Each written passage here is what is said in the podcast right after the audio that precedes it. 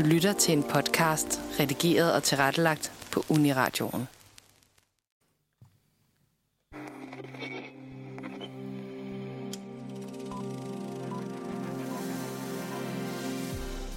Ved Robertprisen den 4. februar gik den dansk-iranske film Holy Spider hen og vandt 11 Robertpriser. Holy Spider er langt fra den første film, som foregår i Iran, som har fået international anerkendelse. I dag vil vi pege kigger den mod Iran ved at tale om tre iranske film, som via filmkunsten skaber et indblik i en ellers aflukket iransk verden. Hvordan bærer de sig ad med det, og er det et troværdigt billede, der ruller hen over skærmen? Det kommer vi alt sammen nærmere på i dagens afsnit. Velkommen til filmmagasinet Nosferatu.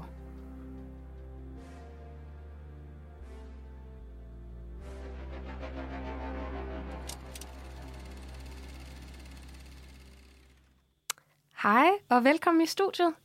I dag der har jeg to rigtig søde og flinke personer med mig. Øh, det er Sofie. Hej. Og Mathis. Hej. Og øh, jeg hedder Andrea, og vi skal snakke lidt om iransk film i dag. Øh, og det bliver super spændende. Og øh, til at starte med, så tænkte jeg, at vi lige skulle kigge lidt på, om der er nogle film, der har givet jer et indblik i en anden kultur, eller gjort indtryk på jer. Øh, ja, hvad, hvad tænker du, Sofie?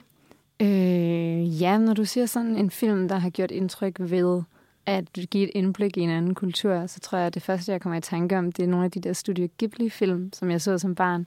Sådan ja. min nabo Totoro og sådan noget, der sådan havde de her sådan...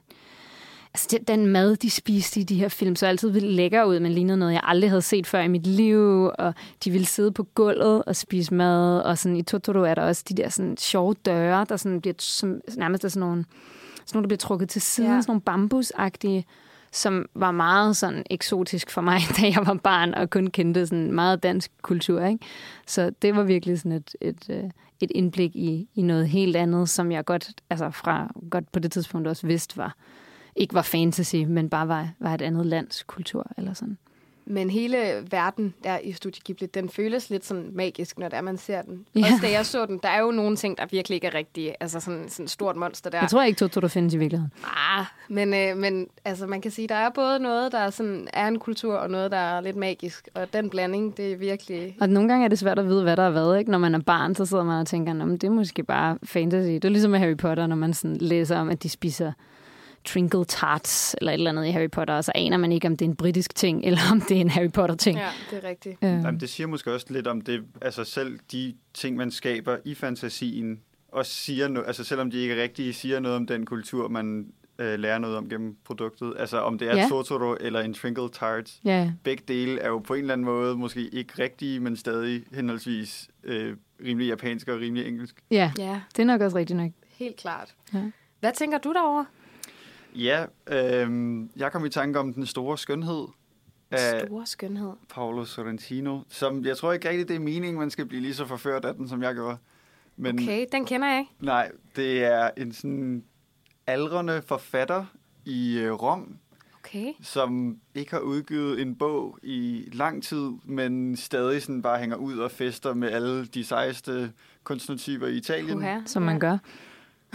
Ja, og jeg tror, at pointen er lidt, at han øh, ikke har det godt, men jeg var bare sådan, wow, farverne og materialerne er bare super fede. Mm. Yeah. Jeg fik helt lyst til sådan, ja, jeg var også sådan afdanket kunstner. ja, der bor i Rom og har det fedt. Ja, må stadig være sådan sommermoderne med nogle sådan pastel jakkesæt, og så gå rundt i sådan klassiske ruiner og sådan noget. Det hele var bare meget overskudslækkert. Det lyder ja. også ret fedt, uh-huh. faktisk. Bare på baggrund af det, sådan, uh, sådan pastelfarver og høre og ruiner, det lyder sgu da fedt. Ja, det lyder lidt ligesom Wes Anderson-film eller et eller andet, der er placeret i Rom. Sådan, ja, det er meget sjovt. Ja, på en måde. Det er i hvert fald en, helt sikkert en æstetisk øh, oplevelse. Ja. Hvad, har du tænkt på noget selv? Altså, mm, nu kan man jo sige, at jeg tænkte på altså, sådan amerikanske sådan high school film og sådan Forrest Gump, fordi jeg har været et år i USA, Øhm, og der har, ser man jo alle de her amerikanske film og får en eller anden forestilling om, hvordan det er, og hvordan den kultur er. Øhm, og jeg blev bare afkræftet i nogle af de tanker. jeg, og de ting, jeg så, da det var, jeg så endelig kom derover. Ikke? Altså, det er virkelig ikke ligesom på film at gå i amerikansk high school. Altså, det kommer jo an på, hvem man ligesom er sammen med, og selvfølgelig er der klikker og sådan noget, men det er slet ikke lige så opdelt, som man ser på film ellers. Det er meget spændende, fordi jeg føler sådan, at jeg har en idé om, hvordan det er at gå i amerikansk high school, fordi jeg har set så vanvittigt mange high school film. Så det er meget sjovt at høre, hvis man rent faktisk har den oplevelse og har fået en idé om, ja. hvordan amerikansk high school er, om det så passer, når man så tager derhen. Det er selvfølgelig rigtigt, men så kommer jeg også til at tænke på sådan Twilight, altså for eksempel, det laver du jo special om lige nu. Ja, det gør jeg. Øh, det er jo også en fantasi, men det føler jeg nogle gange, at det læner sig måske mere op af, hvordan det egentlig er at gå på high school, end hvordan at nogle af de andre film er. Så det er virkelig sjovt at tænke på, men det er jo forskelligt. Så der har jeg virkelig fået et indtryk af én ting, men så blevet afkræftet lidt på det, ikke? Hmm. Så Det, jeg tænker også, det må være sjovt, altså, fordi hvis man kan kalde det en arbejdsplads, så er det vel en af verdens sådan, mest filmatiserede arbejdspladser. ja, Ja, Kan man, får man Helt det ikke helt sådan meta over at være der? Helt vildt. Også når man ser folk, der render rundt, og de der øh, pepper rallies, som det hed, altså sådan, Ja. hvor det var, at man skulle sådan hæppe på, nu skulle basketballholdet spille, eller sådan et eller andet. Så mødtes alle i gymnastiksalen, og der var hæppekor og dans og sådan noget, Ej. ikke? Og så tænker man, åh, det passer virkelig. fuldstændig forhold ligesom i Grease. Ja, eller Bring It On, eller et Ja. eller andet, ikke? Hvor man tænker, hold da op.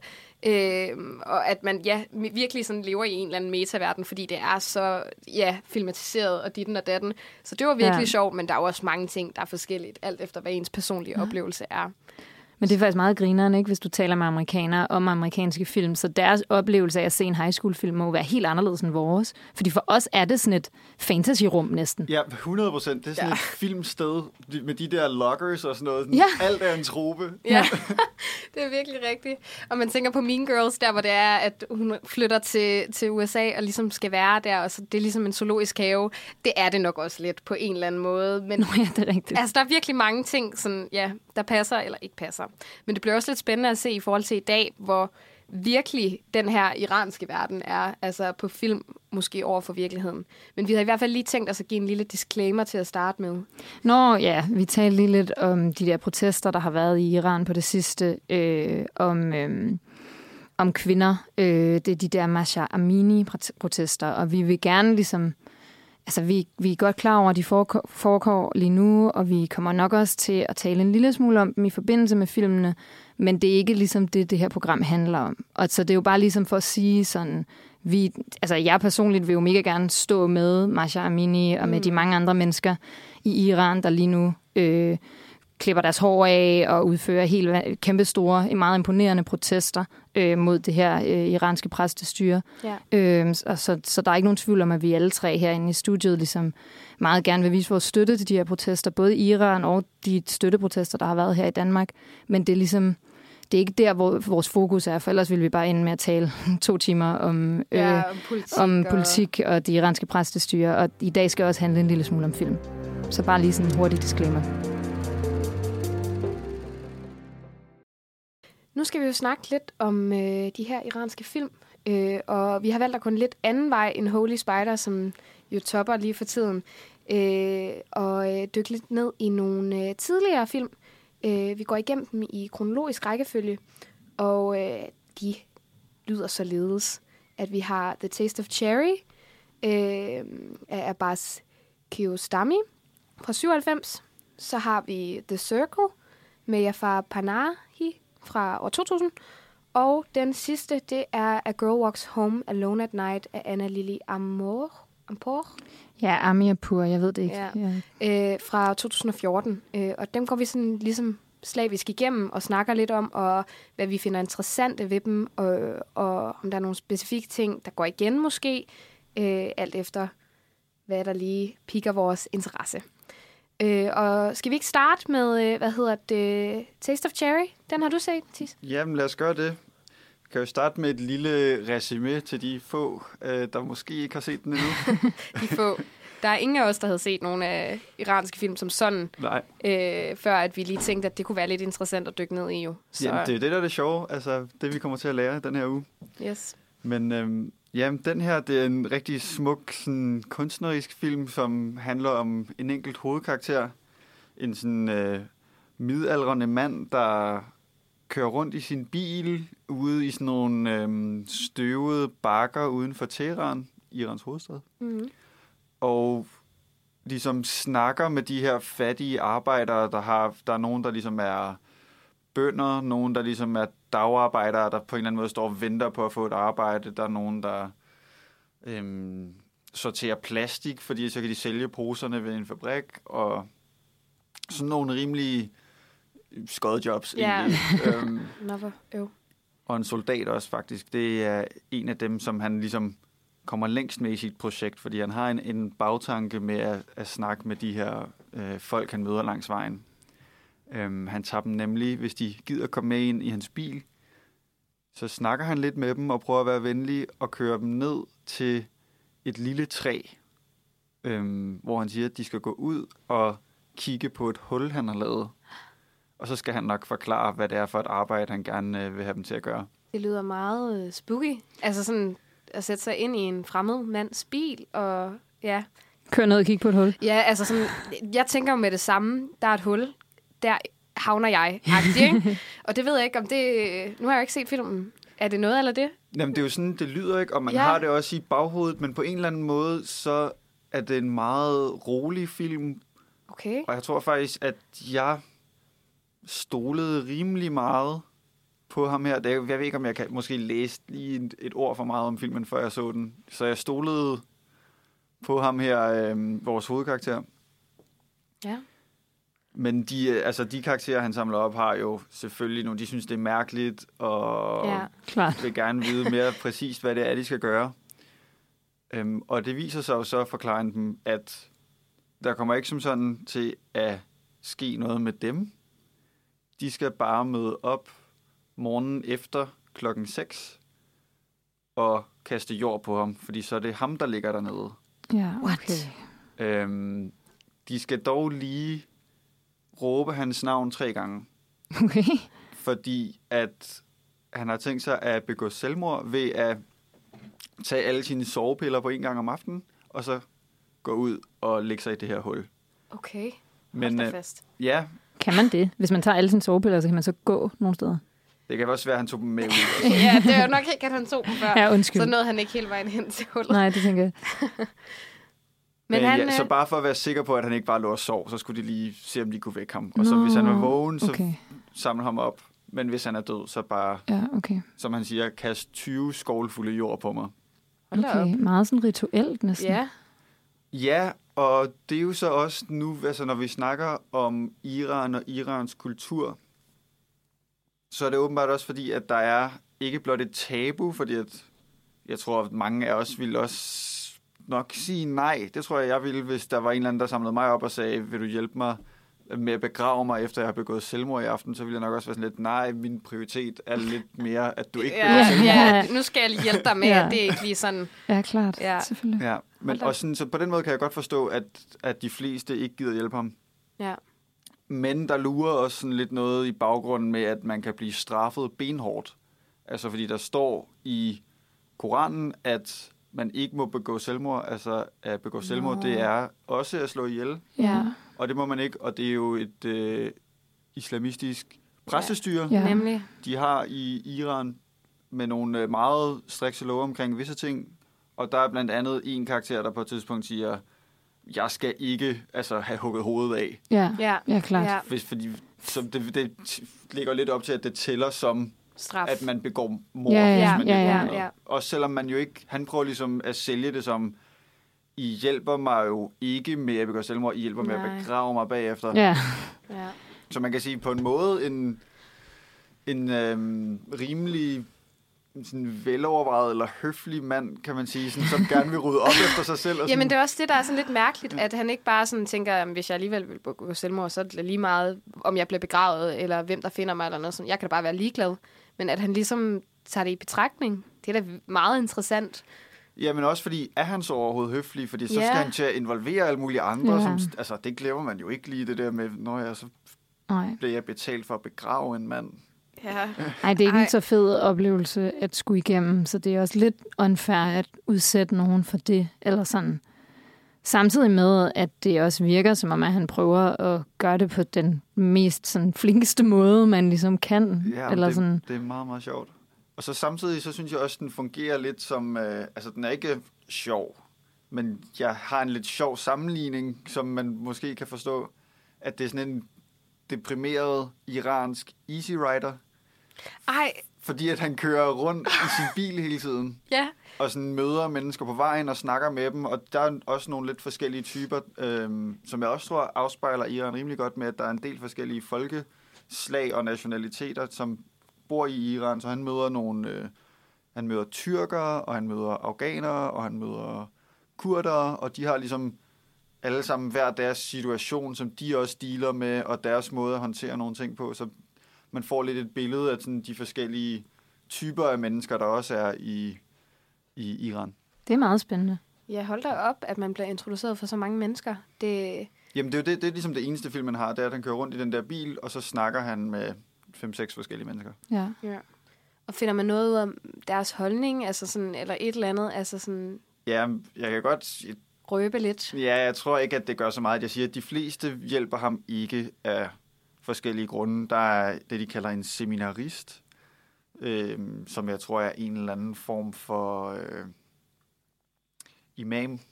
Han er i hvert fald meget, har styr på øh, Koranen og siger, Ja. ja, det er ham, der siger det der med, mm, at slå sig selv ihjel er også at slå ihjel, Ja. og det må man ikke, det står i Koranen. Ja. ja. Øhm, og så er der... Øhm, jamen, der er nogen, der prøver... Nu, afghanerne prøver ligesom at være hans ven, og sådan, nej, kom op, og det er jo ham, ham øh, imamen, han er...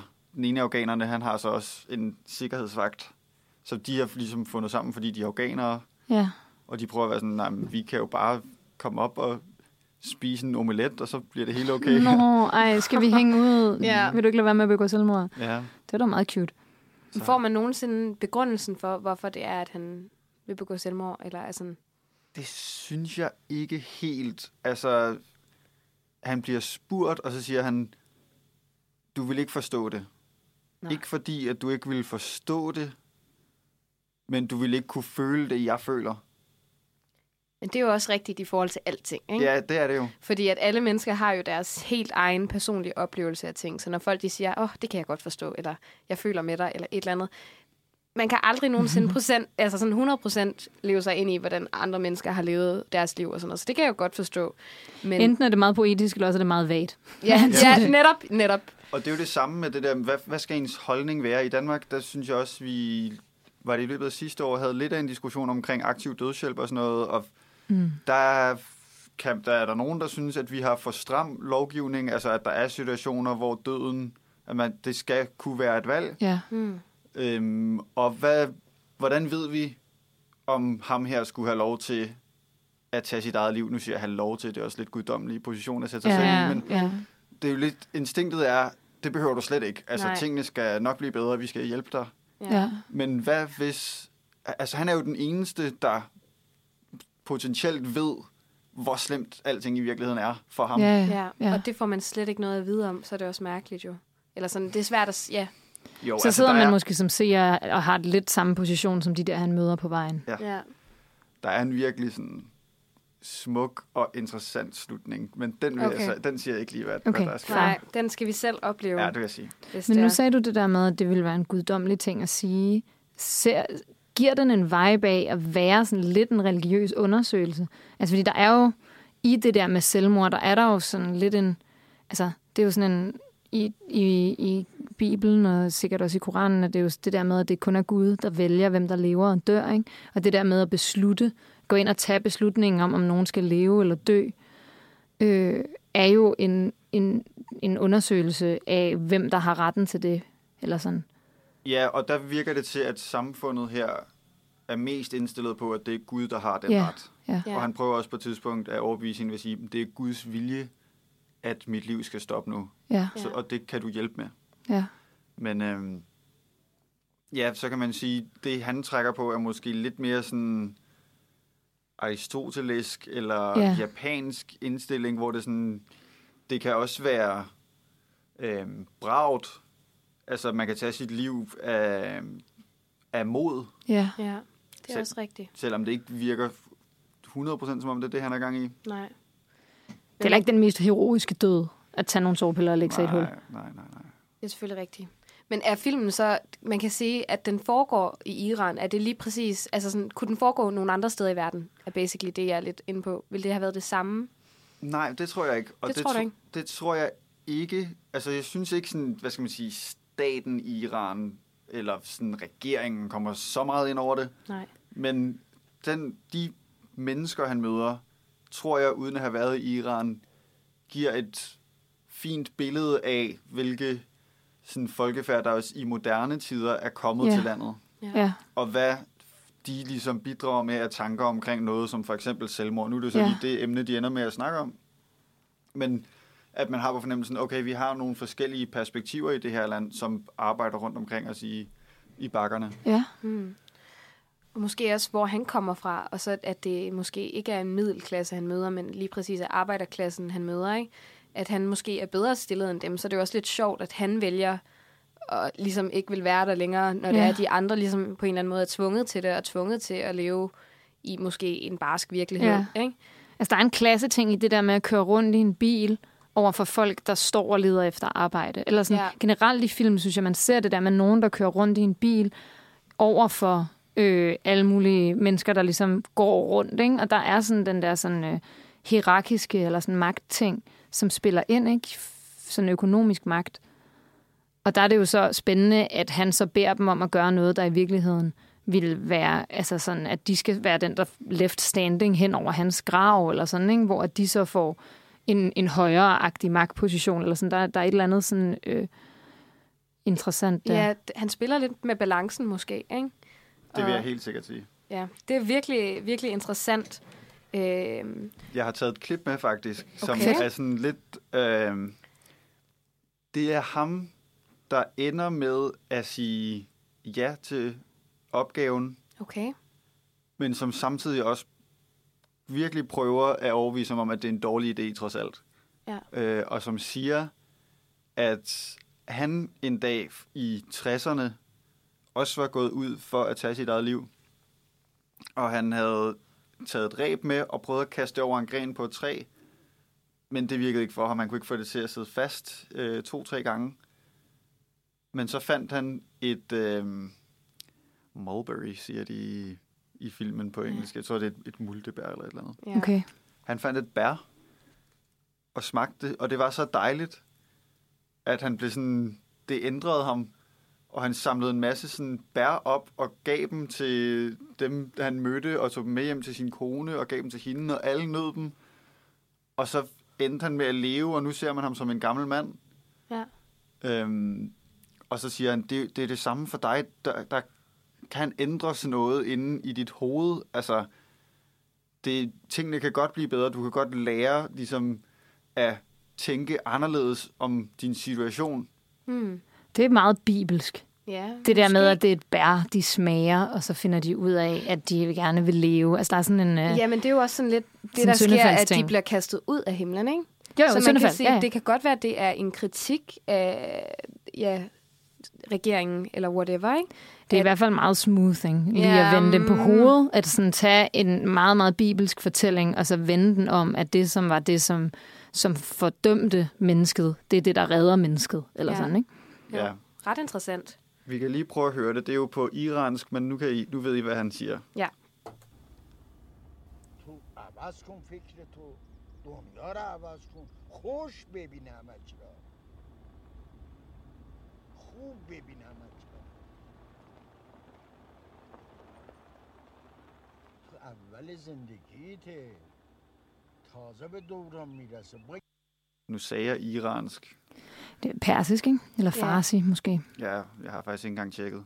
Du har ikke tjekket? Ja, altså det er farsi, de taler i den film, jeg har set. Men man kan i hvert fald også høre i det her klip, at det, det der, den der dæk på gruslyd, den er meget gennemgående, og det der med, at Ja. han skal ned i tilbage til jorden og til støvet, og alt er sådan støvet omkring dem, og det er en eller anden form for stenbrud.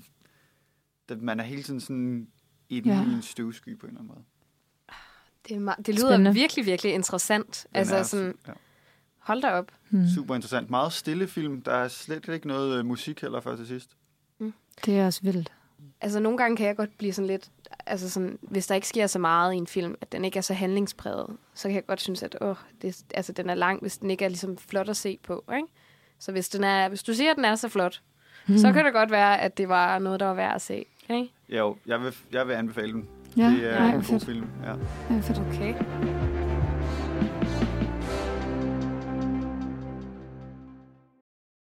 Og så snakkede vi lige om, at øh, din film, den havde vundet øh, guldpalmen i Cannes.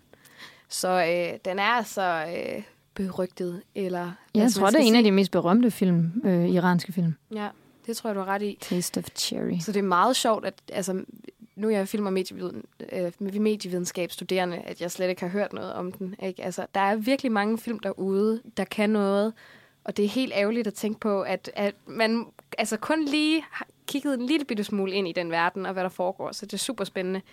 Det er Det- også derfor, jeg elsker det her med, at man ligesom åbner op for en helt ny kategori af film, Ja. hvor der ligger alt muligt ned i, i stedet for, at man skal sidde sådan, Nå okay, nu har jeg set de 300 bedste fra Danmark. Ja. Hvad kan vi finde på nu? Ja, ja, bare set så mange amerikanske film hele sit liv, og man ved, kender til alle dem, og så er der bare så mange andre øh, filmlande, eller sådan derude, ikke? Ja. filmkulturer, som man kan dykke ned i, og det, er- det er jo noget af det fede ved at lave et program som det her. Ja, Helt at der er så mange muligheder. Jeg har en Øh. undskyldning for, at lave, for lige at lave et lille dyk. Ja, netop. Og man kan sige, det er også derfor, at jeg blev lidt inspireret til, at det kunne være en fed ja, samtale, vi kunne have i dag. Fordi at jeg, øh, hvad hedder det, lavede nemlig en aflevering, eller en opgave på den film, som jeg skal snakke lidt om, The Circle, øh, fra år 2000 af, hvad hedder han, Jafar Panahi. Øh, og det er også en prisbelønnet film. Den har vundet øh, Guldløven, tror jeg det hedder, i Venedig. Ja. Øh, tilbage i 2001, mener jeg det er. Sejt. Øh, så den har også fået noget anerke- anerkendelse. Og den er faktisk blevet, øh, hvad skal vi kalde det, ulovlig. I, altså man, den må ikke vises i Iran, øh, fordi den handler netop øh, om kvinder og kvinderettighederne dernede. Hmm. Og som du kom lidt ind på, så er de ikke helt fantastiske. Det er en underdrivelse. Ja, ja netop. Øhm, og øh, det mener Panahi også. Øh, og øh, grunden til, at han overhovedet lavede den her film, det var, fordi han havde læst i avisen, at der var en kvinde, der havde begået selvmord, øh, og så havde hun også slået hendes to døtre ihjel. Og man kan sige, hold da op, hvordan kan altså, det ligesom Ja, det er finde sted? Ikke? Ja. Øh, og hvor frygtelig ubehageligt øh, at sætte sig ind i den tankegang. Og så var der nogen, der havde kommenteret, jamen, den ene kvinde øh, erstatter den anden, ikke? Hold da kæft. Ja, og så havde han, det, det synes han ligesom havde frustreret ham. Ja. Hvem var det, der havde den tankegang? Øh, altså hvem der havde, Øh, Den, den, den ene kvinde erstatter den anden. det var bare noget, at han havde, havde hørt, altså sådan, eller læst i avisen, ikke? Øh, frygteligt, frygteligt. Altså Også, sådan i, i, i relation til den uh, historie om selvmord og, og a, a, a, barnemord? ja, What? ja, det er også fuldstændig sindssygt. Ja, meget. Øhm, og det, det synes han jo så, altså sådan, var fuldstændig bim, så nu skulle han ligesom prøve at ruske noget, altså sådan, ja, hvad skal vi kalde det, viden ind i folks hoveder ved, den her, ved at lave den her film. Og den handler så om en masse forskellige kvinder, der lidt ligesom, altså han leger lidt med den der tanke om, at den ene kvinde erstatter den anden, men på anden vis. Øh, fordi at vi bliver introduceret til flere kvinder, og man får aldrig nogensinde den fulde historie for, hvad der foregår. Man starter, vi starter ligesom inde i et hospital, hvor der er et barn, der bliver født. Og det kan være, at vi lige skal se det klip, jeg har med, øh, og så kan jeg forklare jer bagefter, hvad der foregår i det her klip her. Okay.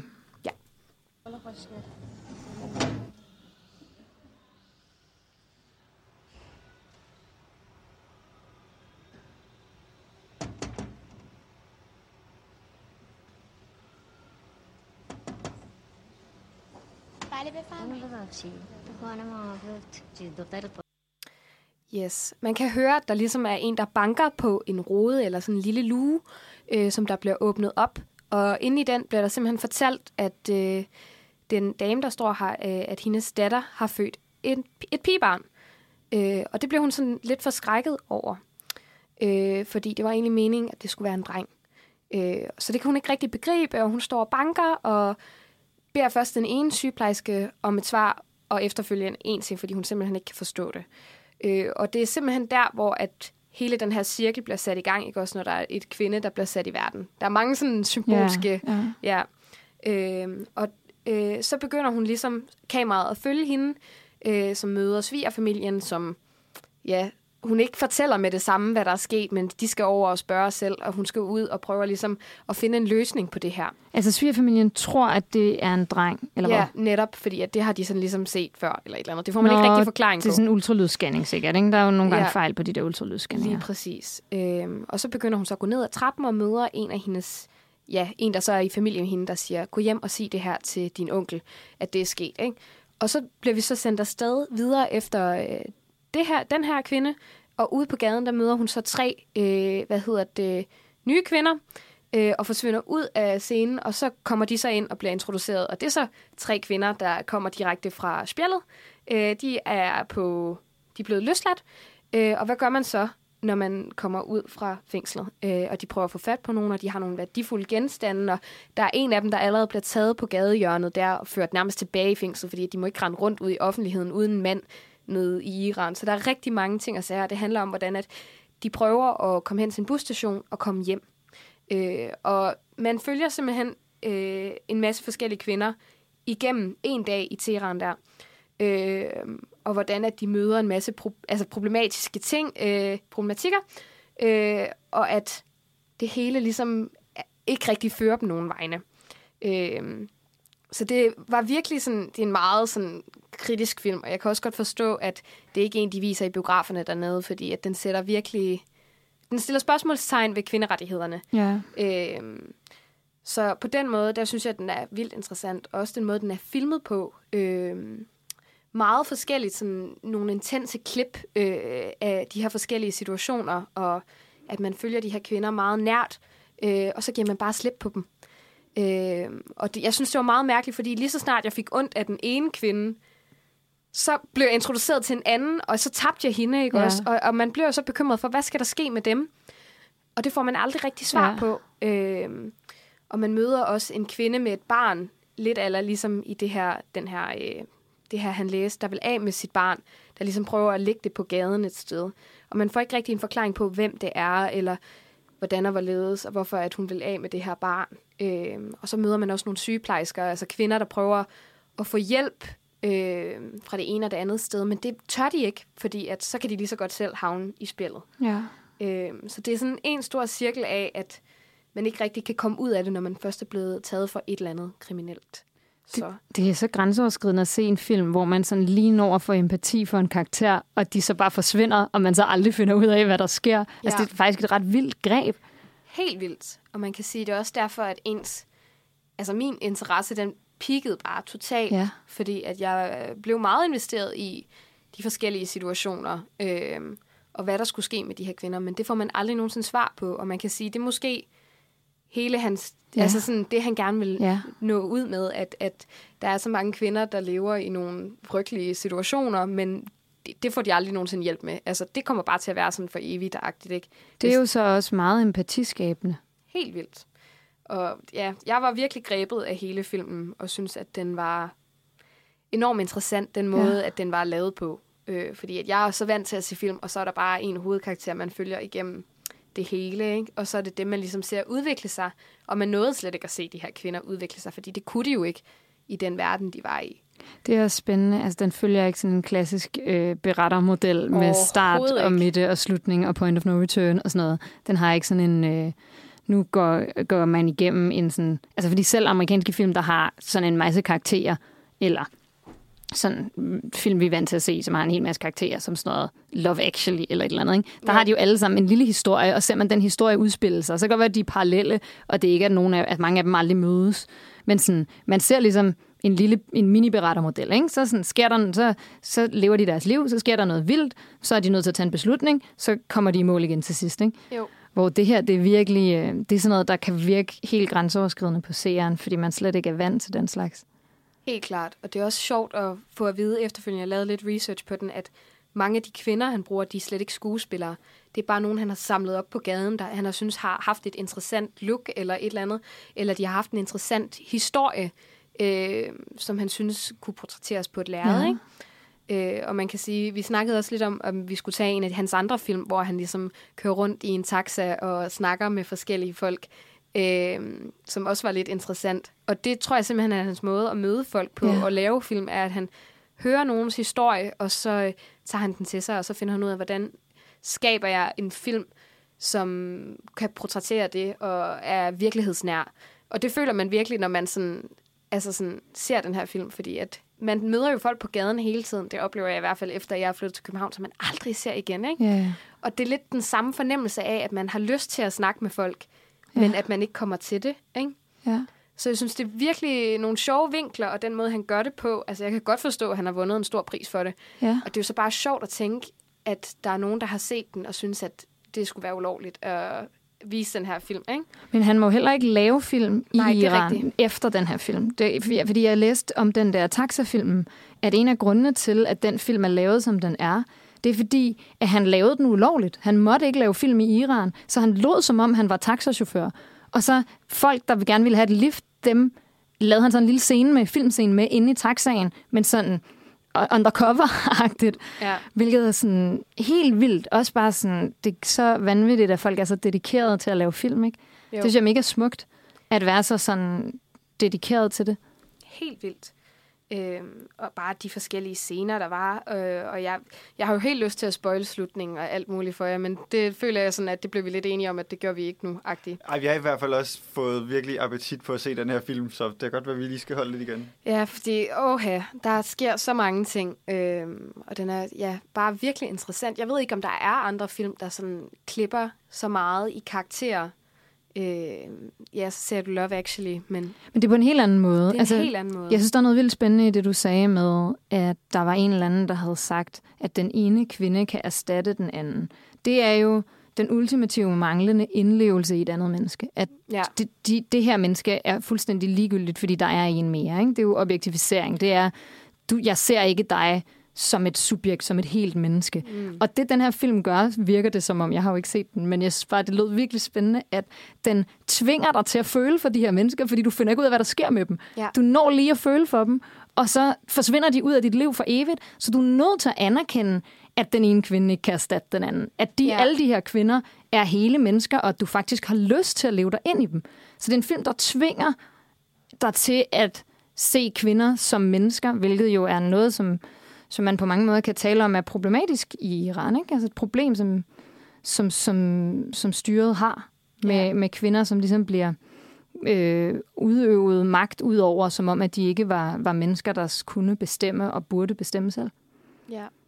Altså, det var helt klart en film, hvor jeg tænkte, hold da op, at man med filmkunsten kan sætte så meget fokus på en debat, der for eksempel er i samfundet. Ja. Øh, hvor at jeg tænker, det er ikke særligt tit, at man ser en film, og så går man ud af biografen og tænker, hold da op, samfundet, det, åh, det er også noget værre møg, ikke? Det er tit sådan, så ser man Avatar, og så tænker man, nå, sikke en verden, det var sejt, eller sådan et eller andet, ikke? Det tror jeg, James Cameron ville blive ked af, hvis, hvis du ikke så den første Avatar-film og tænkte, Det er en verden. øh, tænkte, verden er lidt et fucked up sted, kolonialisme var noget lort. Nå ja, jo jo, jo jo, selvfølgelig. Øh, men altså, jeg er med dig. Jeg tror også, hvis jeg gik ind og så Avatar 2, så ville jeg også primært se den, fordi flotte billeder. Eller sådan, Ja, ikke? jamen, det var også lidt det, den er der for. Jo, men den vil jeg også sige, den kommer jo også lidt ovenfra på en eller anden måde. Mm. Det er sådan en kæmpe stor instruktør, hvor hans film er alle sammen i top 5 mest tjenende, og. Ja. kommer fra sådan et stort amerikansk selskab. Men der er virkelig noget med det der, at en dedikeret instruktør fra Iran kan lave nogle meget rammende og empatiske film om nogle ting, som man ikke har lov til at snakke om. Ja, Altså, og ja. udstille ligesom den, øh, både den manglende empati, men så også til alle os, der gerne vil lære om Iran, kan give det der blik øh, nedefra. Altså, det ville jo være noget helt andet, hvis vi havde fået en eller anden, lad os sige, amerikansk instruktør til at lave en film om Iran, Ja, eller nu klart. det her, det er mit iranske kvindeprojekt. Ja. Altså, det har en helt anden smag end, Ja. end det her, som dem, der ligesom har været nede og få, øh, hvad skal man sige, jord under fingrene Ja. i den virkelige verden. ja.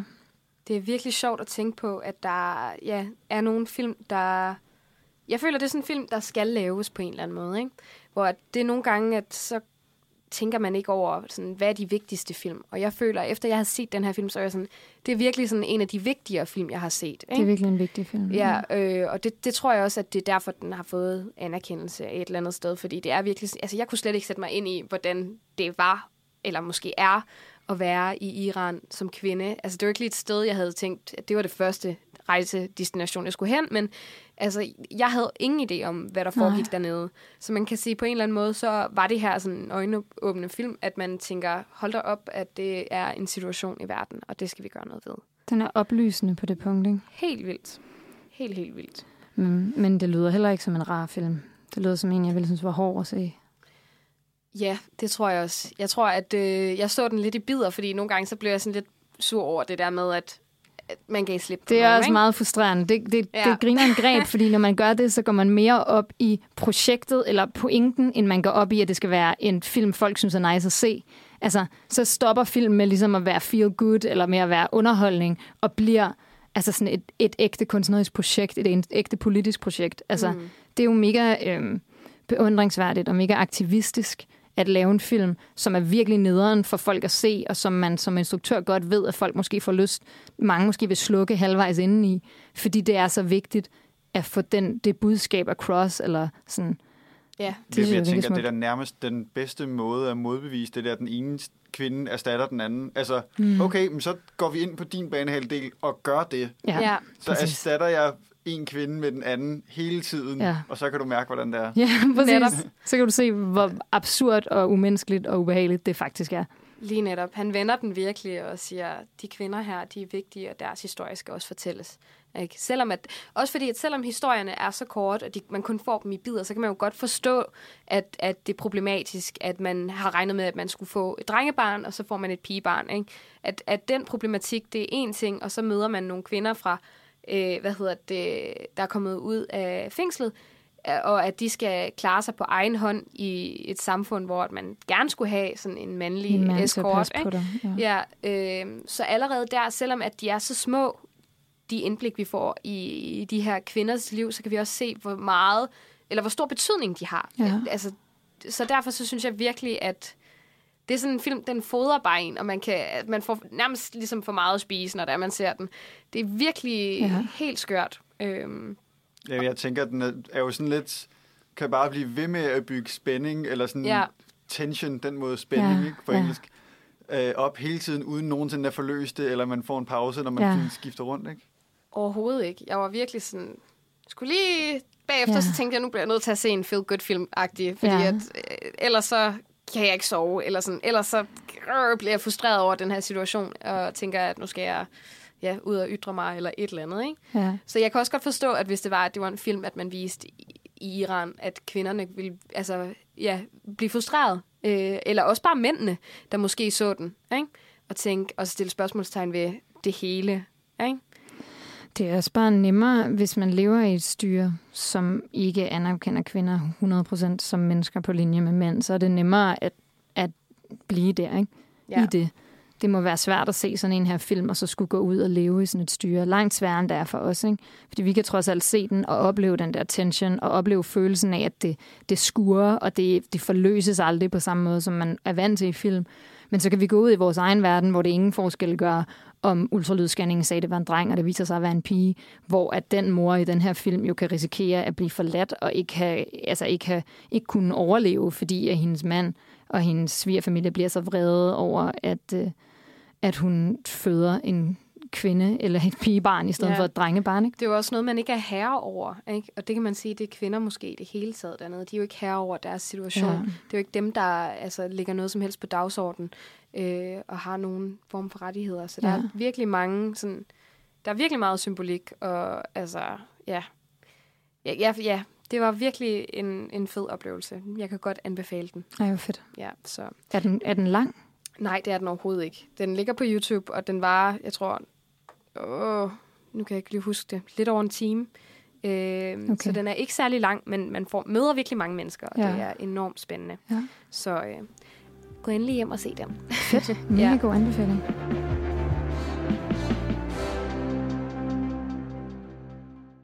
Og øh, vi skal i gang med at snakke om den tredje film. Øh, og den har du set, Sofie? Ja, det har jeg. Øhm, og jeg er sådan helt, jeg er meget excited over den her film, men jeg er også, jeg ved slet ikke, hvordan jeg skal forklare den, fordi at det er virkelig sådan, øh, det er en meget vild film. Den hedder A Girl Walks Home Alone at Night, og den er fra 2014, instrueret af en instruktør, der hedder Anna Lili Amirpur, eller sådan noget. Jeg er ikke helt sikker på, at jeg udtaler det rigtigt. Som er britisk, iransk, amerikansk kvinde. Øh, Jeg har aldrig selv boet i Iran, er vokset op i England med iranske forældre. Øhm, og den her film er også filmet i øh, California, så den er ikke øh, filmet den, i Iran, men den foregår i en op, opdigtet øh, iransk by, som i de øh, engelske undertekster kommer til at hedde Bad City, også i de danske undertekster, men som i, øh, i filmen hedder... Øh, åh, det kan jeg ikke huske, hvad den hedder, men den hedder også noget med bad, men, men det er vist noget med, at det, hvis, hvis det blev oversat, så ville det i virkeligheden betyde noget med vindens by, eller sådan noget, hvis det blev oversat direkte fra det iranske. Øh, og det er en vampyrfilm, det er en film noir, det er en western nærmest, det er virkelig øh, et sådan Alle genre, genrer. ja, virkelig, det er sådan, virkelig sådan et genre-mix. Hold da op. Ja, den er, altså det, det er en virkelig vild film. Jeg synes, den er virkelig, virkelig fed og virkelig, virkelig smuk. Men den er også ret ubehagelig. Okay. Øhm, sådan lidt gyser, horror-agtig.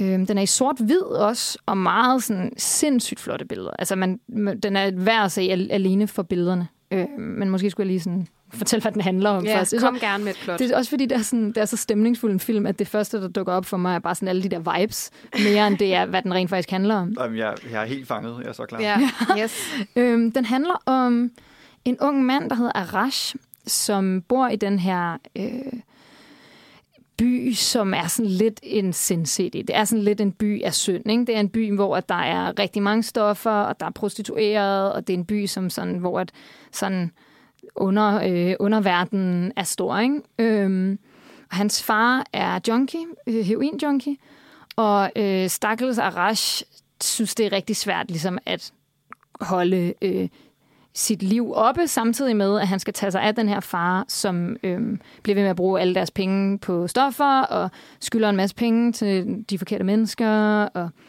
Arash har igennem mange år øh, sparet op til sådan en, han har sådan en virkelig flot amerikanerbil, som han har sparet op til øh, efter rigtig lang tid. I den, en af de første scener spørger en lille dreng ham, hvor mange dage han har været om at spare op til den her film, og han kan fortælle det præcise antal dage, hvor han han har været om at spare op til den her bil.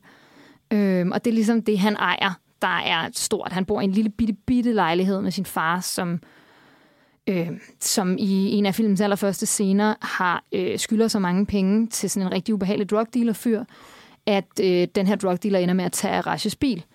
Og det er ligesom Arashes kæreste ej. Han er sådan rigtig, han er stylet ligesom James Dean. Han ligner sådan en western helt. øhm, og han kører rundt i den her amerikanerbil og føler sig rigtig amerikansk.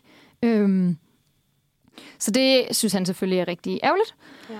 Øhm, og øh, så øh, prøver, går han ligesom i gang med at prøve at få den her bil tilbage. Samtidig parallelt med det er der en vampyr, øh, som vi på intet tidspunkt lærer navnet på, øh, men som er sådan en kvinde, der har bærer sådan et, øh, sådan et sjal, sådan et chador-sjal, som er sådan et af de der tørklæder, der dækker håret, men også går helt ned til gulvet nærmest. Ja. Øh, og hun er ellers, så har hun bare en stribet t-shirt på og, og sorte bukser. Og der er åbent for ansigtet. Der er åbnet for ansigtet. Ja. Ja. det er ikke sådan fuldstændig dækket til. Du har hele, Nej. hele ansigtet er åbent, men håret er dækket. Og så går den ligesom helt ned til jorden som sådan en slags kappe. Altså, der er noget meget fedt ved, at vi har sådan en vampyr, der sådan kører på et skateboard igennem mørke gader alene om aftenen, med den der, det der chador, der sådan flagrer efter hende, som sådan flagmusevinger nærmest, eller sådan en Dracula-kappe. Det lyder sådan Øhm. fuldstændig skørt. Altså, det er sådan helt svært at se for sig. Ja, det ser, altså, det ser helt vildt ud. Jo, Altså, men jeg tror også, der er noget med de der skateboards og piger, at det er ja, et, et øh, form for frihedstegn. ja, Noget, Okay. der er muligt at undertrykke. ja. Nå. Øh, men men, men det, det, altså, det, der så sker, er, at hende her vampyren øh, slår den her drug dealer ihjel. Øh, spiser ham. Haps, haps, haps. Hun er sådan lidt... Øh, hun er sådan lidt en, øh, sådan en øh, vigilante, sådan øh, superhelteagtig figur. Hun spiser mennesker, men kun folk, hun mener er uetiske eller onde. Øh, det er sådan, hun, hun spiser i virkeligheden primært, jeg tror kun man ser hende spise mænd. Hun spiser onde mænd, øh, og ofte efter, at de har været nederen over for kvinder. Så øh, ham her, drugdealeren, han, har, han er også pimp for en øh, prostitueret kvinde, der hedder Ati. Og efter at øh, vampyren her overværer ham, være, være rigtig nederen over for Ati, og tvinge hende til at give ham et blowjob, og derefter tage alle hendes penge og sådan noget, så øh, slår vampyren så den her drug dealer ihjel. Og øh, øh, så øh, er det her, udover at være en western horror, øh, vampyr, øh, film noir, så er det også en kærlighedsfilm. På et tidspunkt møder Arash og den her vampyr hinanden, og til at starte med er man i tvivl om, at hun har tænkt sig at spise ham, men i stedet bliver de sådan lidt forelskede i hinanden, og han sådan laver huller i ørerne på hende med nogle øh, diamantøringe, han har stjålet fra sin chef. Han er sådan alt mulig mand for sådan en meget rig kvinde, som har sådan en meget... Altså i forhold til den her film også arbejder med sådan noget med kvinderoller, Ja. så har vi en, en, en karakter, der hedder Shay Dar, eller sådan noget, som er en klassisk film noir, øh, femme fatale. Åh, oh, det synes jeg er fedt. Øhm, og den spiller også på sådan noget klasse noget med det der med, at ham der er Rash er hendes alt mulig mand, og hun ser meget ned på ham og bruger ham til, for ham til at gøre Okay. alle mulige ting i hendes hjem. Øh, og der er en senere scene, hvor at øh, de er, øh, han, hun lokker ham til at tage en ecstasy-pille, fordi hun er sådan lidt en fristerinde. Øhm, en, en, en lidt spøjs karakter i en film, der ellers øhm, handler meget om at bytte rundt på kvinde- og manderoller. Synes du så, hun er sådan en stereotyp, eller sådan lidt mærkelig? Ikke passer ind i det? Altså, jeg synes, at den, den, den ømhed, filmen ellers har over for sine kvindelige karakterer, mangler lidt i den karakter. Men samtidig så kan jeg også godt se, at det er en genre karakter. Altså, det er meget, hun er meget en femme fatale, ikke? Hun lokker ham der til at tage den der ecstasy-pille, og hun sådan, hendes look, altså den her film er jo sort-hvid, og den er meget sådan, spiller meget på sådan noget med mørke og lys, og hun er meget sådan, øh, hun er den af karaktererne, der er allermest seksuel, altså kvinderne, som, ser, som er meget mest seksualiseret af kameraet, og meget, meget smuk. Øhm, og man ser ligesom hende danse foran ham der Avarash, efter hun har lukket ham til at tage en ecstasy-pille, så han er bare sådan helt dazed. Øhm, og så danser hun meget sexet foran ham. Hvor at vampyren, som jo ellers, altså vampyrer er jo, har jo ofte været et symbol for sådan noget med seksuel, øh, med, med det seksuelle, så er vampyren mm. meget lidt seksuel. Hun, Ja. sådan første scene, man møder hende, selvom hun ikke har chadorn på i den første scene, man møder hende, fordi man møder hende hjemme i hendes lejlighed, hvor hun bare står og danser til noget musik, der er hun øh, øh, slet ikke seksualiseret på nogen måde. Det... Så det bliver også sådan lidt det der, hvad skal man sige, undertrykkelsens kappe muligvis på en eller anden Ja. måde, bliver lidt også en magtfuld, øh, magtfuld stykke tøj. Altså det, det, det, der er meget spændende med den der Chador, er jo, at, at hun er den, som har magten. Og titlen på filmen er A Girl Walk, Walks Home Alone at Night, som jo refererer til, hvor, hvor scary det kan være at være en kvinde alene på en gade om natten. Øhm, og her der er kvinden i den her film, The Girl, hun er den, som de andre er bange for. Hun er den, som, som, som skræmmer mændene. Altså, der, er en, der er en ret fantastisk scene, hvor at øh, Arashes far, Junkien Hussein, øh, går rundt ud på gaden og møder hende, hende øh, vampyren. Og øh, først sådan, prøver han at snakke til hende og sådan noget, og så bliver han lige pludselig så bange for hende. Hun begynder bare sådan at gå efter ham. Og så er, er han nødt til at løbe. Der er mange scener, hvor hun sådan begynder at gå efter folk. Og den der sådan omvending af den klassiske, der er en, en mand, der går efter mig på vej hjem fra byen alene mm. om natten. Frygt, som Ja. foregår i den her film, hvor det er mændene, som hun ligesom følger efter. Og og sådan, som så bliver bange for hende, synes jeg. Altså, det var sådan meget frigørende. Den der scene, hvor Ej, ham der Hussein bliver bange, var sådan, det var sådan forløsende for mig. Jeg var sådan, fuck, hvor fedt. Fordi det er hende, der er den farlige, ikke? Samtidig med, at sådan, hun er den eneste, der bærer Chador. Hun er den eneste, der bærer et sjal. Ingen af de andre kvinder i, i filmen bærer, bærer nogen som helst form for, øh, for hovedtørklæde. Så, øh, og hun er den magtfulde kvinde. Ikke? Hun er den, der vender op og ned på kønsbalancen, på kønsrelationerne, mm. og som går ud og siger til mænd, nu skal I fandme opføre jer ordentligt, fordi ellers så kommer jeg og spiser jer. Altså sådan, Det, hun er sådan- driver blot, plottet på en eller anden måde. Så det gør hun også, ja, 100 procent. Ja. Okay. Øhm, men øh, jeg, jeg havde lidt klip med, hvor hun skræmmer en lille dreng, øhm, som egentlig ikke rigtig har gjort noget. Han er ligesom bare med. Han er sådan en, der, der er lidt med i filmen på, på sidelinjen. Og hun møder ham, øh, og det er hans skateboard, hun ender med at, at stjæle og køre rundt på resten af filmen igennem. Og han, øhm, altså det her er jo også på farsi, men det hun siger i det her klip er, hun spørger ham gentagende gange, om han er en god dreng, og han svarer sådan lidt tøvende, som om han ikke engang er rigtig sikker på, om han er en god dreng. Og så siger hun, at hvis han ikke er en god dreng, så vil hun, vil hun opdage det, og så vil hun øh, øh, tage hans øjenæbler ud og fodre dem til hundene. Øhm, og så viser hun ham sine vampyrtænder, så sådan, fordi hun kan ligesom få dem til at køre ind og ud, de der vampyrtænder, så, så gør hun sådan, og så kommer de der vampyrtænder ud, og så bliver den lille dreng rigtig bange. Puha.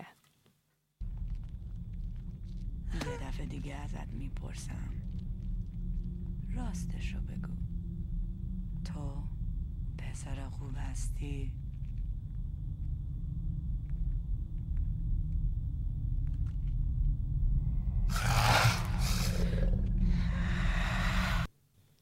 Wow, hun Ja. lyder lidt ligesom en løve, føler jeg. Ja, det var vampyrtænderne der. Der siger sådan... Ja. Ja.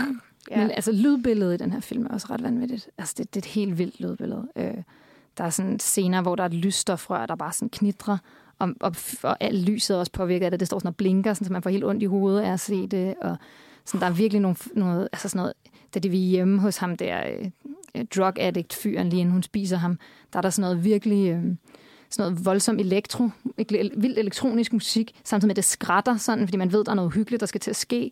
Og så bider hun hans finger af, før hun slår ham ihjel. Ham der øh,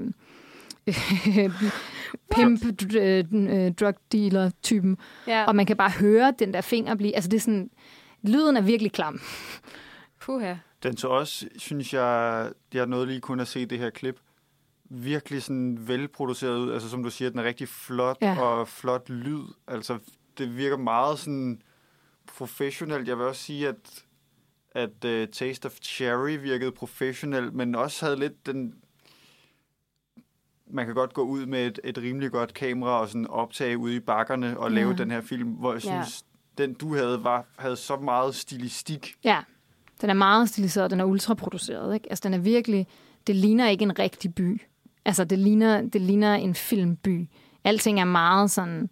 Og der er kun meget få scener, hvor der ligesom er mange mennesker. Det meste af tiden, altså alle, nærmest alle scenerne foregår om natten, og foregår ude på gaderne, på sådan affolkede gader, hvilket også sådan konnoterer lidt den der sådan frygt for at gå rundt og være kvinde alene på en mørk gade om natten. Ja. Øhm, og, og, og der er ikke særlig mange mennesker med i den her film. Altså sådan, i virkeligheden er der kun... Det er, den har sådan lidt teateragtig, fordi der er nogle kar- karakterer, som man ser, og hvis man først har set den karakter en gang, så ser man den igen. Altså, den lille dreng overværer alting, og er ligesom sådan... Er han fluen på væggen? Ja, han er flue på væggen, og så er der også en anden flue på væggen, som er sådan en virkelig spændende, sådan kønsbrydende øh, karakter, som er sådan... I, jeg har læst lidt om den her film, og der bliver den her karakter kaldt The Rockabilly, men som er sådan en, en transagtig, transperson-type, som sådan, man kan ikke gennemskue, om det er en mand eller en kvinde. Jeg tror måske ikke, det er nogen af delene. Som sådan er malet helt vildt sådan i ansigtet, som sådan en film fra 20'erne eller 30'erne. Sådan helt hvid, og de der sådan helt øh, sådan stregøjenbryn, der bare sådan er tegnet. Ja. Og, øhm, og de sådan, jeg tror, de flyver rundt med en ballon eller en drage på et eller andet tidspunkt, og sådan noget, og overværer alting, og kigger sådan knowing på de ting, der foregår. Øh, hvilket er meget sådan surrealistisk, ekspressionistisk-agtigt. Og Er der- sådan, Hvad synes du om hele den der mix af stilarter? Altså, fungerer det godt sammen? altså ja, men jeg er meget for, jeg er ikke, jeg er ikke helt klar på præcis, hvad det er, hun vil med det. Men, men altså sådan, som sådan oplevelse er det en meget, meget stemningsfuld oplevelse. Og sådan, man kan godt mærke den der øhm, lyst til at bytte rundt på rollerne inden for et iransk univers, hvor magten normalt ligger hos manden. Ikke? Altså, det er jo det, der ligger meget dybt i den her film. Det er lysten til at vende rollerne om, hvilket nok også bliver symboliseret af den her sådan, transperson, som ligesom symboliserer, at at mand eller kvinde ikke behøver at være rigide kategorier, der ligesom er adskilt, eller sådan, at det kan smelte sammen og bytte plads på en eller anden måde. Ej, hvor vildt. Ja, det lyder helt crazy. Altså sådan helt vildt mærkeligt. Men jeg ved slet ikke, hvordan man skal beskrive det, fordi wow. Det er også en helt vanvittig film. Det er også derfor, jeg sådan endte med at komme til at forklare så meget af plottet, fordi det er vildt svært at forklare den her film. Men også bare sådan, at, at der er brug af så mange forskellige genretræk. Ikke? Ja. Altså, hvordan i alverden mixer og matcher man det, sådan at det bliver altså, godt på en eller anden måde. Ja. ikke? Og at det måske ikke tager væk fra plottet, øh, at den bliver så stiliseret. Ikke? Synes du, den gør det? Eller er der stadigvæk... Øhm, altså, jeg tror ikke, plottet er så vigtigt. Øhm, fordi, altså, jeg ved ikke engang rigtigt, hvordan jeg skal beskrive plottet. Plottet er, at at Arash har det svært, ikke? Eller sådan, altså, Ja. den, den er ikke plotdrevet overhovedet. Den er meget mere sådan stemningsdrevet. Og drevet af, af lyd og billede. Ja. Meget sådan æstetisk. Ja. Øh, og så er sådan... Ja, altså, jeg ved ikke, jeg, jeg fik lyst til at kalde den sådan, hvis I har set den der Promising Young Woman, den der amerikanske film. Det er sådan en, en, øh, en, promi- en, en, en vampyr, Promising Young Woman, hvis det var en vampyr-western sort film. Fordi altså sådan, projektet virker den der sådan drive for at gøre op med kvinden som altid i fare. Altså kvinden som den, der går rundt alene ude i natten og altid skal kigge sig over skulderen og være bange. Det behov ligger, som jeg ser, som noget at drive den, den primære drivkraft bag den her film. Hvor det virker også som om, at det ligesom er blevet taget et ekstra skridt. Altså man har ikke bare lavet en kvindelig held, man har også taget fra vampyren, som er en skurk, ikke? Ja. og sådan gjort hende farlig. Ja, Altså som, hun er ikke bare sådan en, der hjælper. nej. Hun er også virkelig en, der skræmmer og straffer. Ja, og, og altså, man, hun er heller ikke... Altså, man kan ikke rigtig sådan sige, at hun er god. Da hun første gang møder Arash, eller en af, en af de sådan... Da, hvor, første gang han prøver at kysse hende, eller den eneste gang, han prøver at kysse hende, jeg tror ikke, de kysser i filmen, han prøver at kysse hende på et tidspunkt, og så siger hun, du ved ikke, du forstår, du kender ikke til de ting, jeg har gjort. Altså, hvor hun ligesom anerkender, at jeg er ikke en, en god person. Jeg har gjort forfærdelige ting. Og så siger han, om du kender jo heller ikke til, hvad jeg har gjort. Og så vender hun sig om og går. Så hun sådan, det, det, det går ikke der. Eller sådan, ikke? Fordi at han forstår slet ikke dybden af den ondskab, som er i hende, men som samtidig, hun samtidig også er oppe imod. Øh, hvilket også er sådan øh, en del af historien, ikke? Og, og altså, at, at hun ligesom har en ondskab og en vildskab og en, en, en noget sådan farligt i sig, men hun samtidig gør alt, hvad hun kan for at bruge det på en måde, hvor hun hjælper især kvinder, men sådan dem, som har brug for det, ikke? de svageste. Fordi i virkeligheden hjælper hun jo også Arash ved at slå ham der øh, drugdealeren ihjel, som, øh, som hans far skulle penge til. Så han kunne få hans bil tilbage. Ja, ja, han, kom, han, tager, han tager hen for, at han har stjålet de her øreringe for hende, der han arbejder med. Ja. For, for, at- og så tager han hen til, øhm, til ham der drugdealeren for at bytte dem for bilen. Ja. Og så, øh, så ser han, at drugdealeren er død, og så tager han bare bilen. Og alle stofferne og pengene, hvis nok også. Øhm, Nå, okay. Øh, fordi så tænker han, at han så kan overtage jobbet som drugdealer, at det er federe, end at arbejde for hende der, den, øh, den, den meget rige dame, som han arbejder for i starten. Men, øh, men det viser sig jo så heller ikke at være særlig fedt. Nej, det er jo også lidt problematisk, at man bare falder tilbage i de samme roller. Det, altså, den, handler, den handler også meget om klasse, altså, og den handler Ja. meget om sådan at være fanget i bunden af et samfund og ikke kunne komme ud af det. Ja. Øhm, men der er noget interessant i, at han kører rundt i de her gader i den her virkelig flotte bil. Øhm, I forhold til sådan, at den, den film, du talte om, Mathis, har at han kører rundt i en bil og snakker med folk på gaden, og den der taxifilm, du talte om, Andrea, Ja. der er et eller andet med de her biler, som sådan en måde at sådan mm, vise, øh, symbolisere bevægelse på, symbolisere muligheden for sådan social mobilitet, eller sådan. Ja. Og også måske, at selvom du har en bil, så kan du i virkeligheden ikke komme ud herfra. Eller sådan. Altså, fordi det er jo sådan den amerikanske drøm, ikke? Den amerikanske bil forherligelse, I've got a fast car. Ja. det er jo sådan, øh, hvis, bare man jeg, tage- hvis bare jeg har råd til at købe en bil, så kan jeg get out of this town, og så kan jeg komme ud af også øh, alt det, der, fungerer, der ikke fungerer i mit liv. Ikke? Så kan jeg komme ud af ulykkeligheden, så kan jeg komme ud af øh, den øh, fattigdom, så kan jeg komme ud af alt det, der er dårligt i mit liv. Og der er jo det, som, som de her biler ligesom viser, er, at de alligevel bare kører rundt i den her by, hvor der ikke er andet end lidelse. Eller sådan. Jamen, jeg synes også, at bilerne lyder som om, at øhm, det er også en måde ligesom at være et individ eller en eller anden form for flanør i et samfund. Altså, det er sådan en måde, hvor man kan bevæge sig rundt i en film og møde karakterer ja. i en setting. Og det giver måske meget god mening, hvis man laver film i eller om et land, hvor samfundet spiller så stor en rolle. Ja. Altså, hvor det virkelig har indflydelse og kan bestemme knaldhårdt, hvad det er, man har lov til, og hvad man ikke har lov til.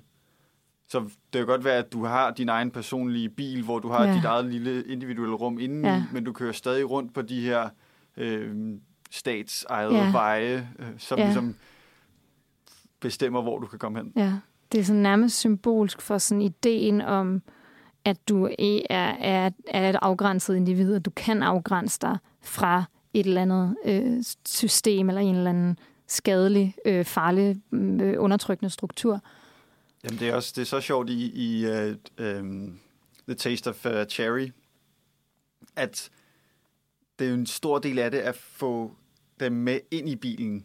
Ja. Altså, det er jo, kender man det godt lidt, det, så går man virkelig ind i på en eller anden måde et rigtig Ja. intimt rum. Ja, man altså, gør. Så er man i, i en fremmed persons bil. ja. Ja, og det, kan, det, kan, det er jo meget farligt, ikke? Ja. På en eller anden måde, at, at man sådan enten åbner sine døre på den måde, eller at man bliver lukket inde, ikke? Ja.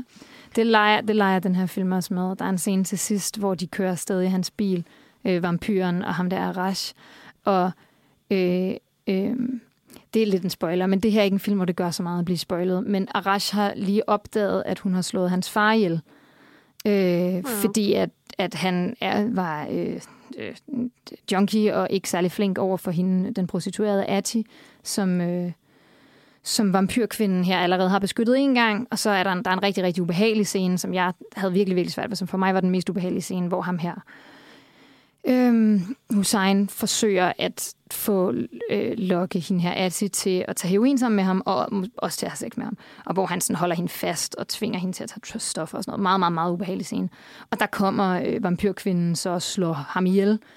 Øhm, og, øh, og det går så op for Arash, øh, og der er en scene, hvor de kører sted i hans bil, og hvor han kører ud og holder den et eller andet sted. Og jeg er impulsivt bange for, at der skal ske hende noget. Jeg tænker med det samme, fuck, han vil slå hende ihjel nu. Og så går det op for mig, men hvis han for angriber hende, så er det 100% hende, der vil vinde den kamp.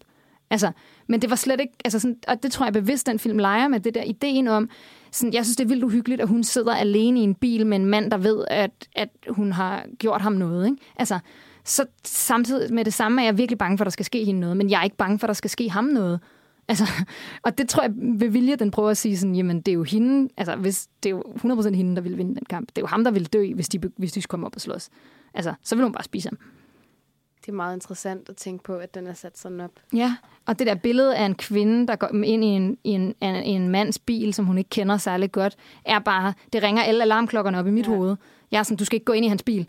Men samtidig er jeg sådan, vent, det er jo faktisk ham, der ikke skal gå ind i en bil sammen med dig. Ej, hvor sjovt, at det hele det vender op og ned.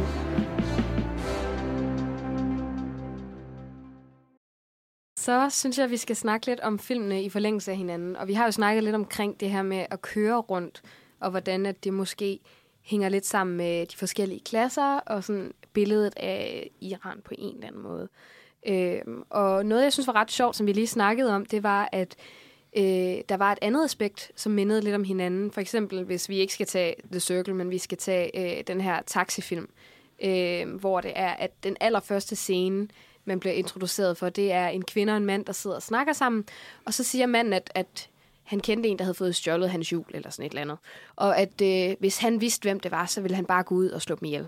Og det siger kvinden så til ham, at det synes, det synes hun var noget mærkeligt noget at sige, og at det var uetisk, og at man ikke bare kunne tage den rolle øh, og gå ud og slå nogen ihjel. Og så snakkede vi om, at det kunne være, at det var noget religiøst, der ligesom kunne påvirke sådan en situation.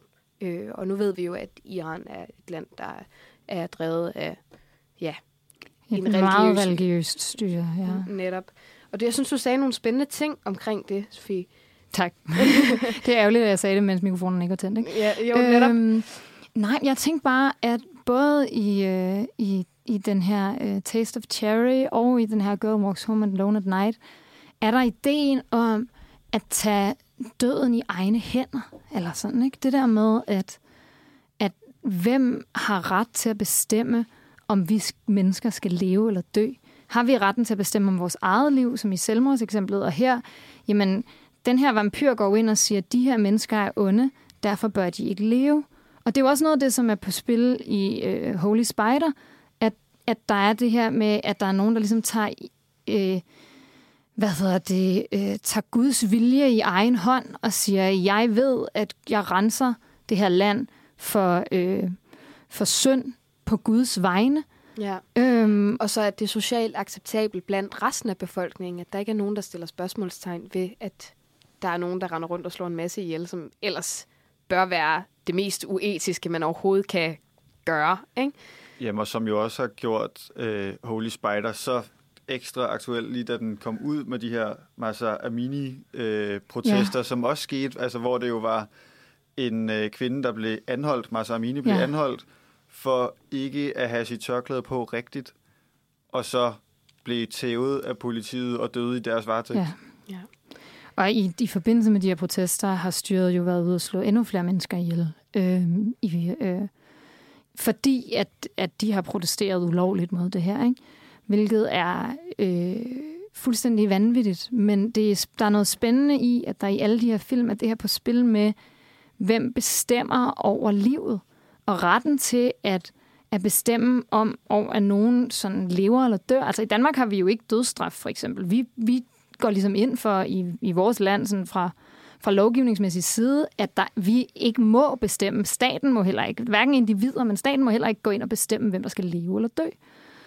Og spørgsmålet er så, hvordan det her hænger sammen med, hvis man lever under så religiøse styre, hvor at man ligesom accepterer, at der findes en guddom, som må det her. Som, som har ret til at bestemme, om folk lever eller dør. Og det er jo, altså sådan, jeg, jeg kunne godt, hvis jeg troede på Gud, øh, hvilket jeg måske gør en gang imellem, det er sådan lidt uvist. Men øh, Bob, Bob. Ja, nogle gange tror jeg på. Gud. Ja. Men, men altså, så, så ville jeg jo tænke det som, at, at, at ja, det må Gud gerne, men det må jeg ikke. Det kan vi mennesker ikke gøre. Men hvis man personificerer Gud så meget, som man gør i nogle, altså sådan nogle religiøse tekster, i nogle, nogle religiøse udlægninger, nogle præster gør, nogle imamer gør, jamen kan man så nå til et punkt, hvor man tænker, at Gud er så tæt på at være et menneske, og han må gerne bestemme, om mennesker lever eller dør. Så hvorfor må jeg ikke? Eller kan man tænke, som, som i eksemplet med Holy Spider, jamen Gud vil jo gerne have, at de her mennesker skal dø, så jeg hjælper bare Gud. Eller som i, i A Taste of Cherry, jamen hvad nu hvis ham, øh, der begår selvmord, er sikker på, at det er Guds vilje, at han skal dø? Altså, Ja, og der kommer det også, tror jeg, lidt det kønnede med ind i det igen, som vi så i The Circle, at det er så afgørende, altså det køn, en, en nyfødt baby har. Altså, Ja. øhm, og det tænker jeg da også, når med altså Holy Spider og de her, den her attitude med øhm, den ene kvinde erstatter den anden, ja.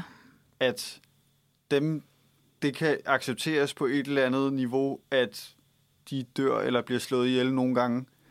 Øhm, mens ham her, manden i uh, Taste of Cherry, der ja. ytrer et ønske om at dø, det kan de slet ikke Nej. sådan overveje. Ja. Det er sådan helt, wow, det her, det er så mærkeligt.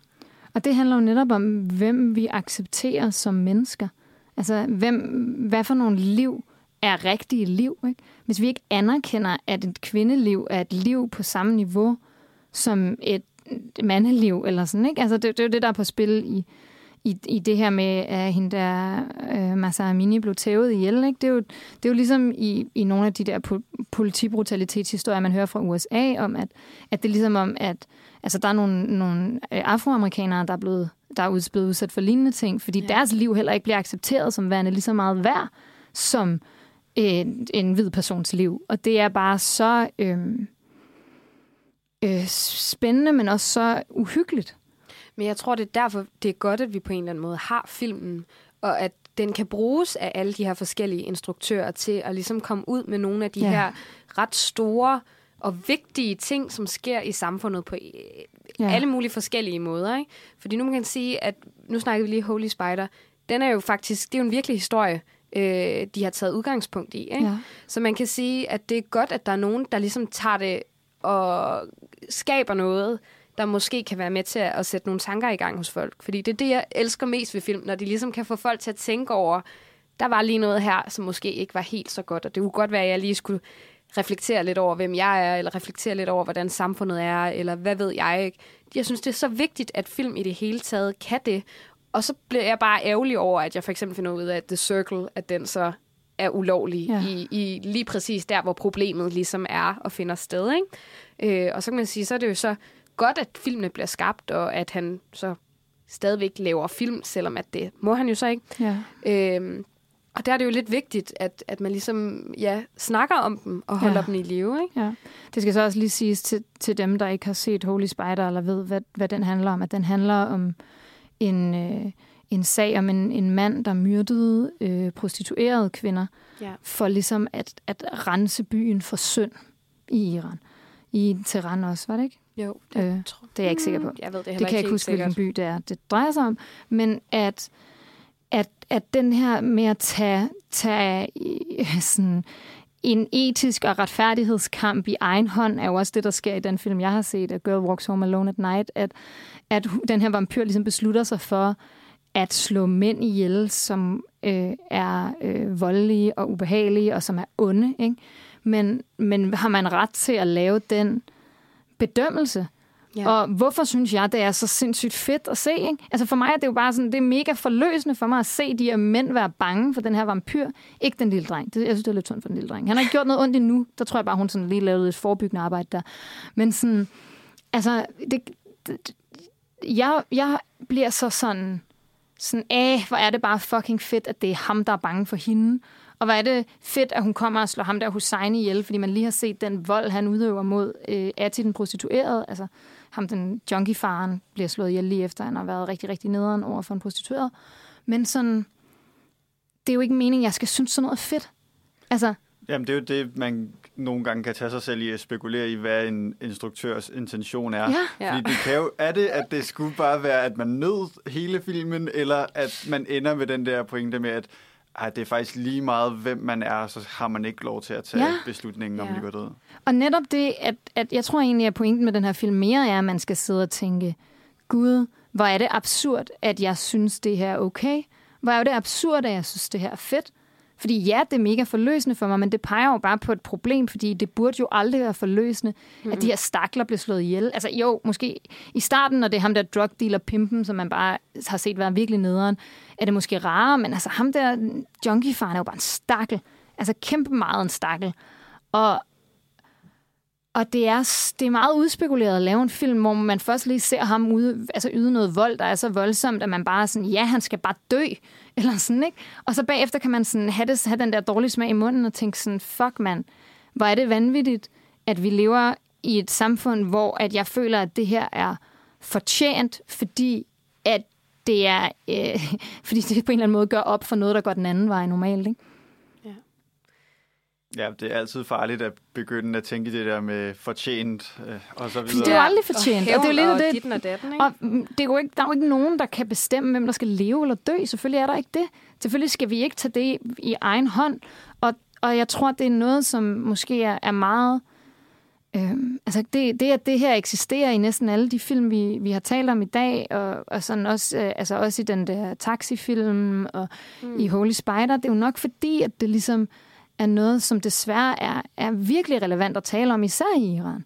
Altså i sammenligning med i Danmark, hvor vi ligesom har en eller anden konsensus om, at det bare ikke er okay, at folk skal dø nogensinde, og vi så nogle gange kan diskutere sådan noget aktiv dødshjælp, hvor, vi, hvor man så, der er folk, der argumenterer på, at vi faktisk er for øhm, sådan Ja. stramme med vores regler om det. Det er ikke, fordi vi skal diskutere aktiv Nej, nej, dødshjælp. selvfølgelig. Men, Men, men bare altså, at, at, at i et land som Iran, hvor der kan ske ting, som, som der har været i forbindelse med de her protester, altså, der virker det bare så meget mere urgent, så meget mere relevant at tale om, hvem bestemmer, er det okay, at der er nogen, der... Er det nogensinde okay at slå nogen ihjel? Eller sig selv ihjel? Ja, der bliver det jo interessant med den sidste der, synes jeg. Det synes jeg er det sværeste spørgsmål af de to. ja. Ja. Og det kan man måske ikke engang som sådan... Altså, det synes jeg ikke, vi som mennesker skal svare på, men jeg synes, det er sjovt, at man leger med tanken. Og jeg tror, det er vigtigt, at man leger med tanken. Ja. Især når det er, at vi ja, er et sted, hvor at der måske er nogen, der er tæt på Gud. Altså sådan i Iran, der er nogen, der føler sig tæt på Gud, og føler sig som deres stedfortræder, ja. ikke også? Og så ligesom tager magten ved egen... Og det er jo netop det, det der med, når hvis Gud må bestemme det, og der er så nogen, der er tættere på Gud end andre, som, som for eksempel det her præstesyre må, Ja. må se sig selv som, ikke? Så, øh, så bliver det lige pludselig, der er nogle ting, der bliver legitimiseret der, via en religiøsitet, hvilket jo er virkelig ærgerligt, fordi sådan, sådan som jeg læser rigtig meget, at i virkeligheden både Bibelen og Koranen, så er, er, det jo et, er det jo en pacifistisk religion. Altså det er jo en religion, der gerne, der gerne vil prædike fred, Ja. men på en eller anden måde kan det nogle gange blive anvendt til at gøre præcis det modsatte, og, og, og blive grund til, at det er okay at, at gøre ting, som aldrig bør være okay, eller sådan. Jamen, og også uden religion, det er jo noget, man nogle gange ser med de her revolutioner, at så hvis de er succesfulde, så bliver de også meget blodige. Ja. ja. Øh, og jeg hørte også et genstartafsnit, hvor der var en iransk kvinde i Danmark, der snakkede om hendes følelser omkring øh, situationen i Iran, og hun var også glad for at høre, at der var nogen øh, af deres, dem der var imod øh, protesterne, som døde. Og man kan jo godt forstå, at man ligesom Ja. tænker, at nu kommer vi tættere på at forløse vores mål, Ja. men samtidig så kan så balancen på at tippe over og Ja. selv blive dem der, der siger, vi ved, hvad der er godt, og hvem der er onde. Og, i den, i, i, og, og så er det okay at slå ihjel. Mm. Ja, det, det er mega farligt, og det er mega svært, og det er jo også det, der er logikken bag krig, ikke? Det er jo okay at slå ihjel i krig.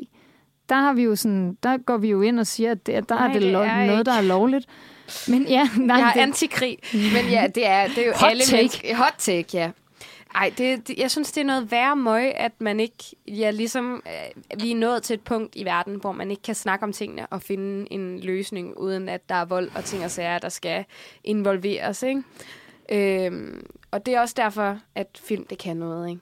At det kan sætte gang i nogle tanker og gøre noget andet end, altså, at gå ud Ja. og tage en aktiv handling, ikke også? ja. At det hele er hypotetisk på en eller anden måde, ikke? Ja, det lyder sådan lidt som det læreren sagde, når man blev uvenner i folkeskolen. Af. Det kan I ikke snakke, så sæt jer ned og snakke sammen og finde en løsning. Men i virkeligheden er det jo det, film gør.